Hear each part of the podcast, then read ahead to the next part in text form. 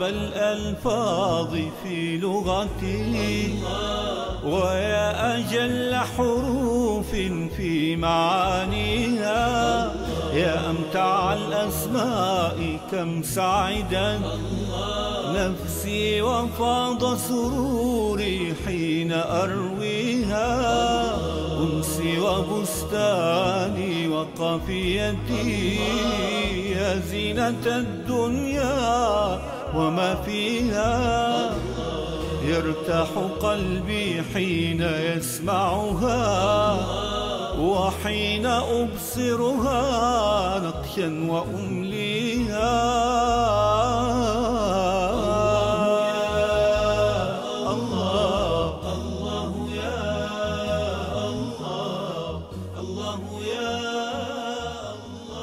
تخيل مشهد يوم القيامة. يحشر الناس حفاة عراة غرلا أي غير مختونين. عائشة تسأل يا رسول الله الناس يعني عراة ينظر بعضهم إلى بعض؟ قال الأمر أشد من أن ينظر بعضهم إلى بعض. يحشر الناس كلهم حفاة عراة. كما ولدوا وخرجوا من أرحام أمهاتهم حفاة عراة. كما بدأ الخلق يعاد الخلق مرة أخرى. من المبدئ؟ من المعيد؟ إنه الله جل وعلا. أمن يبدأ الخلق ثم يعيده. الله سبحانه وتعالى. في ذلك اليوم يعيد الخلق كما كان مثل ما كان في هذه الدنيا ببصماتهم بأشكالهم. بألوانهم بأجزائهم كلها. يوم نطوي السماء كطي السجل للكتب كما بدأنا أول خلق نعيده. وعدا علينا إنا كنا فاعلين. بدأ الخلق من عدم. شفت السماوات؟ شفت الأرض شفت الكواكب شفت النجوم شفت هذا الكون الفسيح الذي لا يقدر قدره إلا الله جل وعلا وإنا لموسعون. فوق هذا وأيضا وإنا لموسعون. كل هذا الخلق العظيم كان عدما. أنت أيها الإنسان اللي اليوم ترفع رأسك وتتكبر على خالقك ترى كنت عدما. هل أتى على الإنسان حين من الدهر؟ لم يكن لم يكن شيئا مذكورا. كان عدما فصار خلقا ومع هذا يتمرد على خالقه. سبحان الله. لو عرف الإنسان حقيقة نفسه ما تجبر ولا تكبر يوما على أوامر ربه جل جلاله. بدأ الخلق سبحانه. ثم يفني الخلق كله. حتى السماوات تبدل السماوات والأرض تبدل الأرض كل شيء. ثم يعيده جل جلاله يعيد الخلق كما كان. الله يبدأ الخلق ثم يعيده. قد يعجب الناس ويقولون شلون نفس الخلق يعود مرة ثانية؟ طيب الذي خلقهم من عدم ولم يكن الأمر أصعب؟ الإعادة أسهل سيعيدهم مرة أخرى. كما كانوا ليحاسبوا ليحاسبهم جل جلاله. لما الإعادة؟ إن إلينا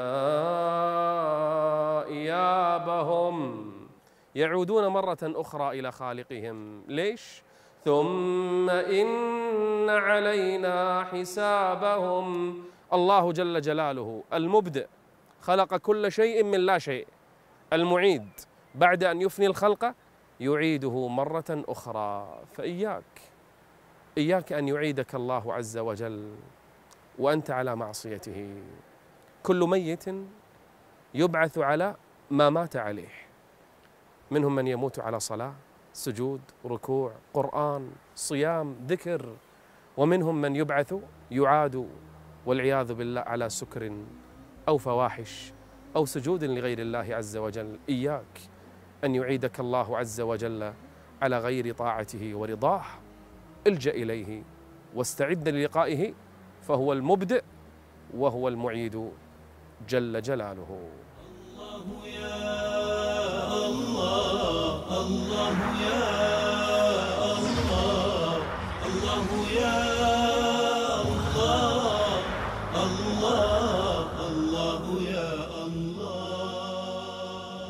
أبي بن خلف أحد كبار كفار قريش. جاء إلى النبي صلى الله عليه وآله وسلم بيده عظم ففتته ثم قال بكل كبر واحتقار قال يا محمد أتزعم أن الله يبعث هذا؟ عظم وانتهى الأرض أكلت الأجساد الناس ماتت احترقت فصارت رمادا. أو في باطن البحر فابتلعتها الحيتان أو تناثرت أجسادها. أتزعم أن الله يبعث هذا؟ فقال النبي صلى الله عليه وآله وسلم قال نعم يبعثك يبعثك ويحاسبك ويدخلك إلى جهنم. وهو الذي يبدأ الخلق ثم يعيده الله عز وجل المبدئ المعيد. هو الذي بدأ الخلق وهو الذي يعيده مرة أخرى. الله يبدأ الخلق ثم يعيده. كل الخلق الذي راح. من آدم إلى أن تقوم الساعة. كل المليارات التي ماتت وذهبت. احترقت انتثرت أجسادها أكلتها الأرض حصل لها ما حصل. كلها سيعيدها الله عز وجل. يبدأ الخلق ثم يعيده جل وعلا.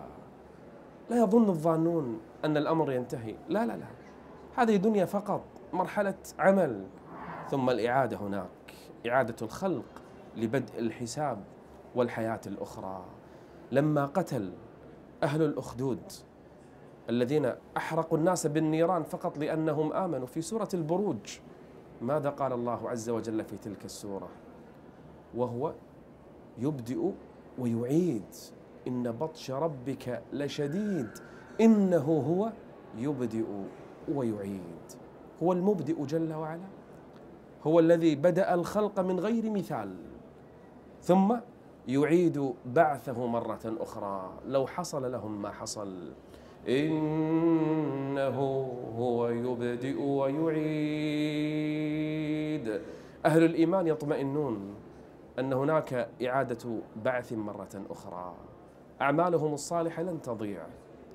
صالحاتهم ستبقى سيجزيهم الله بها.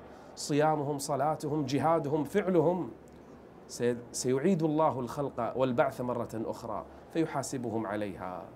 كذلك ما يفعله الكفار بالمؤمنين فإن أهل الإيمان سيقبلوا بقدر الله عز وجل وسيرضوا بما يحصل في الأرض لأن عندهم أن الله عز وجل هو المبدئ وهو المعيد جل جلاله. الله يا الله الله يا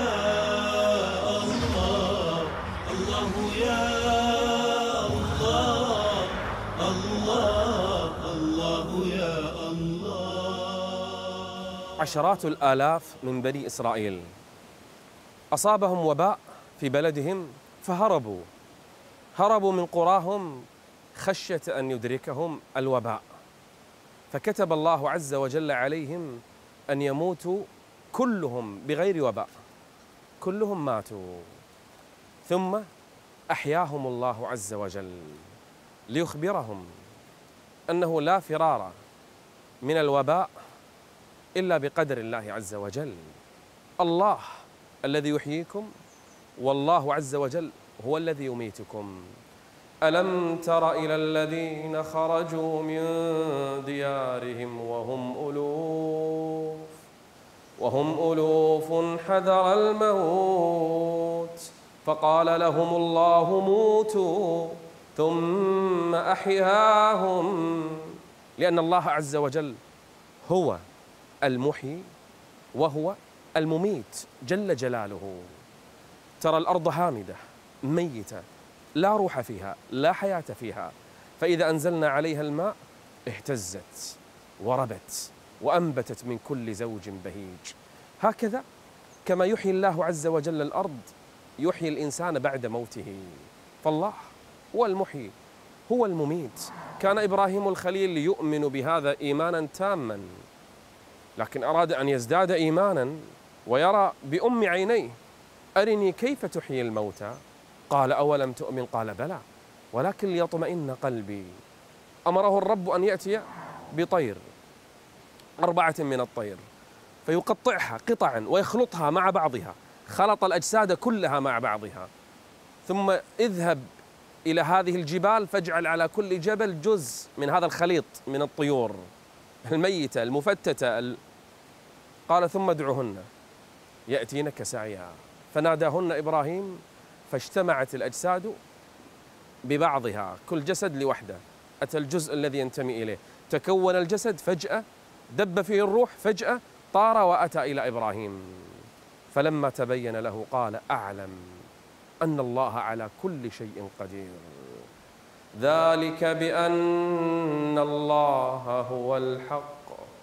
يا الله. وأنه يحيي الموتى. وأنه على كل شيء قدير. البشر اللي يسوون تماثيل وصور مهما سويتوا لكن الإحياء والإماتة شيء آخر. سو إنسان جسد يسوون طبعا هذا ما يجوز. يعمل تمثال أو جسد كأنه إنسان كامل. تشوفه تقول آدمي لكن فرق بين جسد ميت لا حياة فيه وبين إنسان حي. شوف النطفة تبدأ مضغة علقة ثم مضغة في جسد الأم. تتحرك بروح الأم لكن تأتي إلى بضعة شهور بعد كم شهر من التلقيح تدب فيها روح أخرى. تصير داخل الأم وروح أخرى. يبدأ الجنين يتحرك تشوف الأم بالتصوير تتعجب. ما, ما أجمله يحرك رجليه يحرك يديه ربما يحرك رأسه. أي حياة هذه؟ الله الذي أحيا هذا الجسد الذي لم تكن به حياة أبدا. إنا لنحن نحيي الموتى. الله يحيي كل ميت ويميت الحي إذا شاء. تخرج الحي من الميت وتخرج الميت من الحي. إنه المحيي المميت. الله يا الله الله يا الله الله يا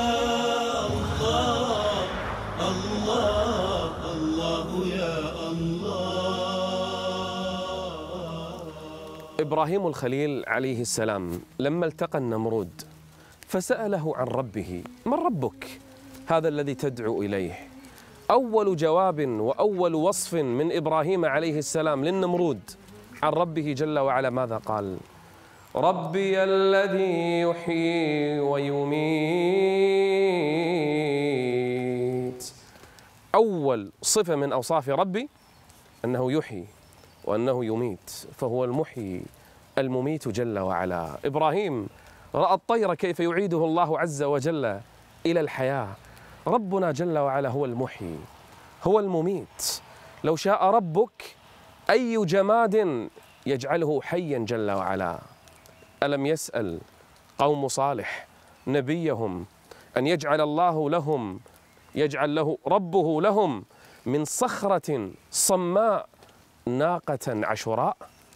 وفعلا دعا ربه جل وعلا فأحيا تلك الصخرة وجعلها ناقة في بطنها جنين لأنه, لأنه الله جل وعلا وهو الذي يحييكم ثم يميتكم ثم إليه ترجعون. يحيي من شاء ويميت من شاء جل وعلا.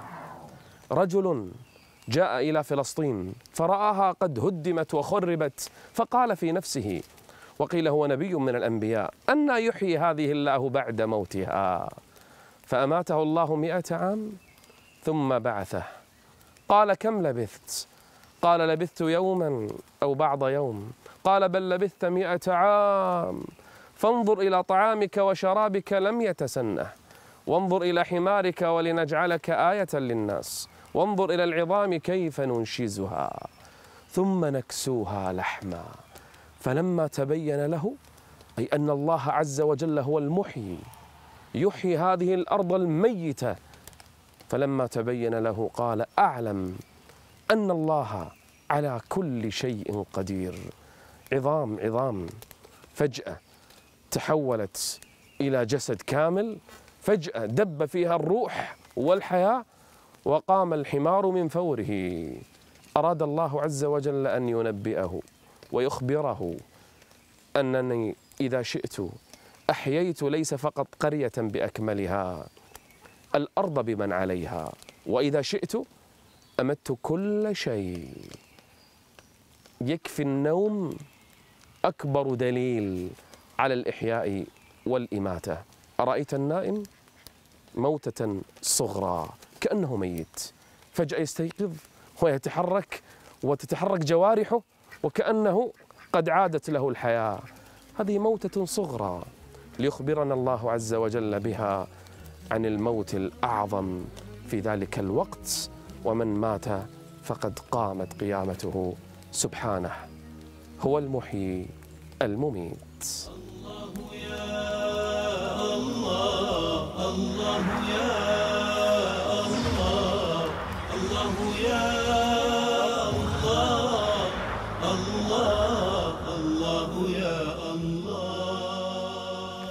أرض قاحلة ينزل عليها المطر فجأة تدب الحياة فيها فتخضر وتورد وتزهر بعد أن كانت ميتة.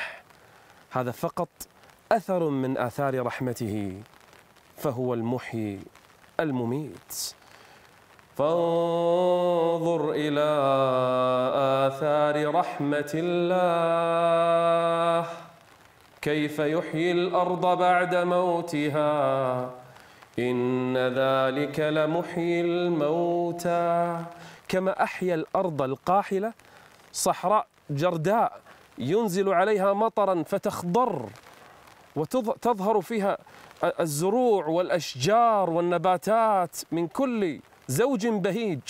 فجأة بعد موت صارت حياة. هكذا يحيي الله عز وجل الموتى يوم القيامة. سليمان عليه السلام كان جالسا يوم من الأيام وبجنبه صاحب له. يروى أن دخ أنه دخل عليه رجل فأحدق النظر إليه. ثم ذهب فزع الرجل. قال من هذا يا نبي الله؟ قال هذا ملك الموت. قال رأيته ينظر إلي أسألك بالله أن تبعدني أرسلني إلى أبعد مكان. يقول فأرسله إلى وكان عنده الريح إلى بلاد الهند من فلسطين إلى الهند. ما إن نزل إلى بلاد الهند إلا وتوفاه الله عز وجل. رأى ملك الموت سليمان عليه السلام. قال ما قصة الرجل؟ قال قصته غريبة عجيبة. أمرني الله عز وجل أن أقبض روحه في بلاد الهند فجئت فرأيته عندك. فقلت سبحان الله كيف أقبض روحه هناك وهو في فلسطين؟ هنا عندك. فعلمت أن الله عز وجل قدير حكيم. ذهب إلى حتفه بنفسه. وما تدري نفس ماذا تكسب غدا. وما تدري نفس بأي أرض تموت. الله هو المحيي هو المميت. عش ما شئت. استمتع بحياتك ما شئت فإنك ميت. والله لو كنتم في بروج مشيدة. لو الإنسان تداوى وأكل أفضل أنواع الطعام واهتم بصحته طوال حياته وجلس وحوله الأطباء على أن يوقفوا حياته ويمددوا حياته ثانية واحدة. لا يستطيعون. فالحياه والموت كلها بيد من؟ بيد خالقها المحيي المميت. ترجعونها إن كنتم صادقين. إذا كنتم صادقين رجعوا الروح لو ثانية لو لحظة. لا يستأخرون ساعة ولا يستقدمون أبدا. فهو المحيي المميت. سله أن يحيي قلبك. المحيي المميت. كما أنه يحيي الأجساد ويميتها فإنه يحيي القلوب ويميتها. إن رأيت في قلبك قسوة إن أحسست بموت القلب والعياذ بالله فسله أن يحيي قلبك. أو من كان ميتا فأحييناه وجعلنا له نورا يمشي به في الناس. كيف أحياه الله عز وجل؟ أحيا قلبه. سله أن يحيي هذا القلب. إن لم تجد خشوعا في الصلاة ولا تعظيما لشعائر الله ولا حبا في الإيمان والطاعة ولا بغضا في الكفر والمعصية فسل الله قلبا يحييه لك مرة أخرى. فحياة القلوب أعظم من حياة الأبدان. فالله هو المحيي. وهو المميت. الله يا الله الله الله يا الله أوجد من العدم أمات بعد الحياة خالق الحياة وموجدها مفني الوجود ومعدمه يحيي الأجساد بإيجاد الأرواح فيها.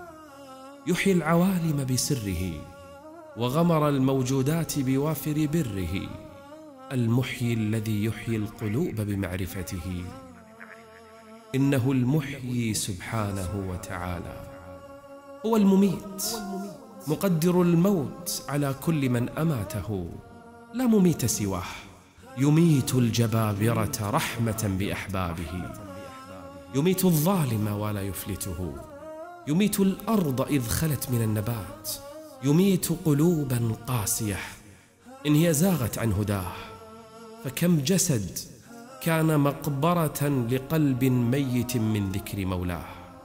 كم من جسد كان روضة من رياض الأنس لقلب صدحت جنباته بذكر خالقه.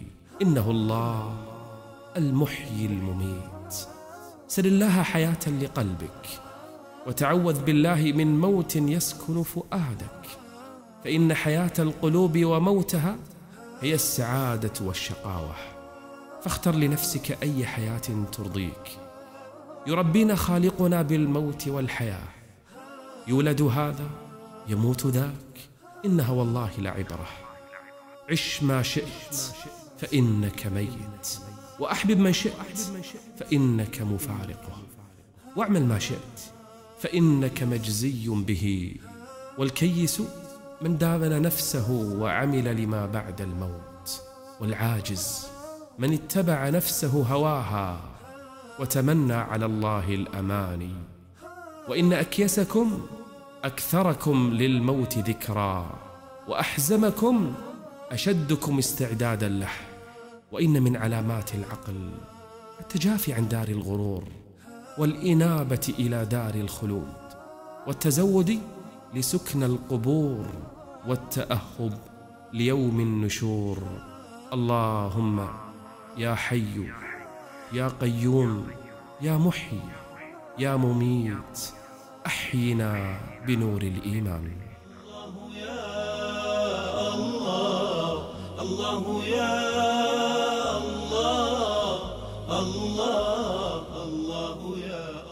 يقول النبي صلى الله عليه وآله وسلم إن لله تسعة وتسعين اسما مئة إلا واحد.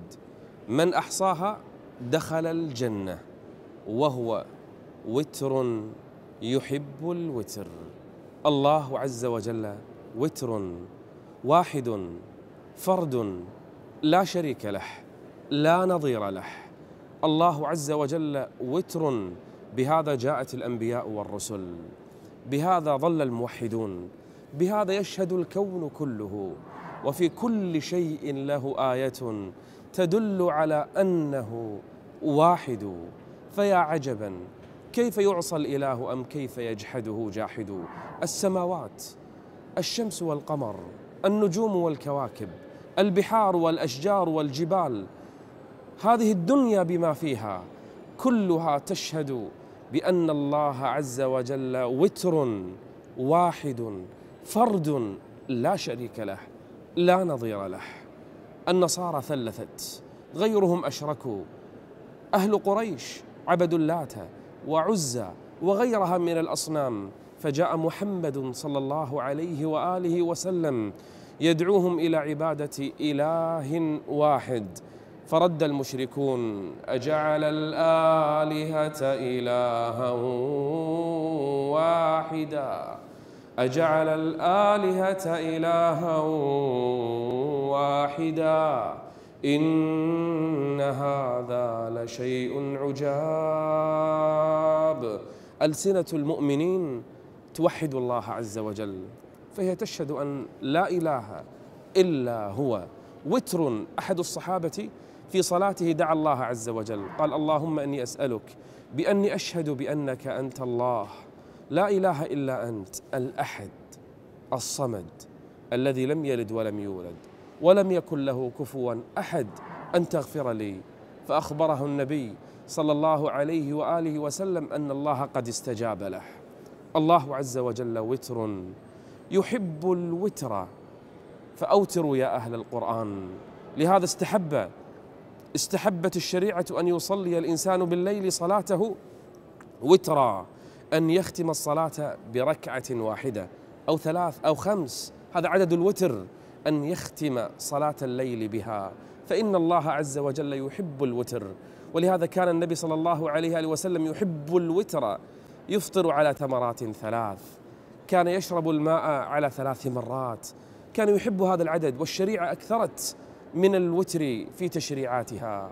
إن الله عز وجل وتر يحب الوتر.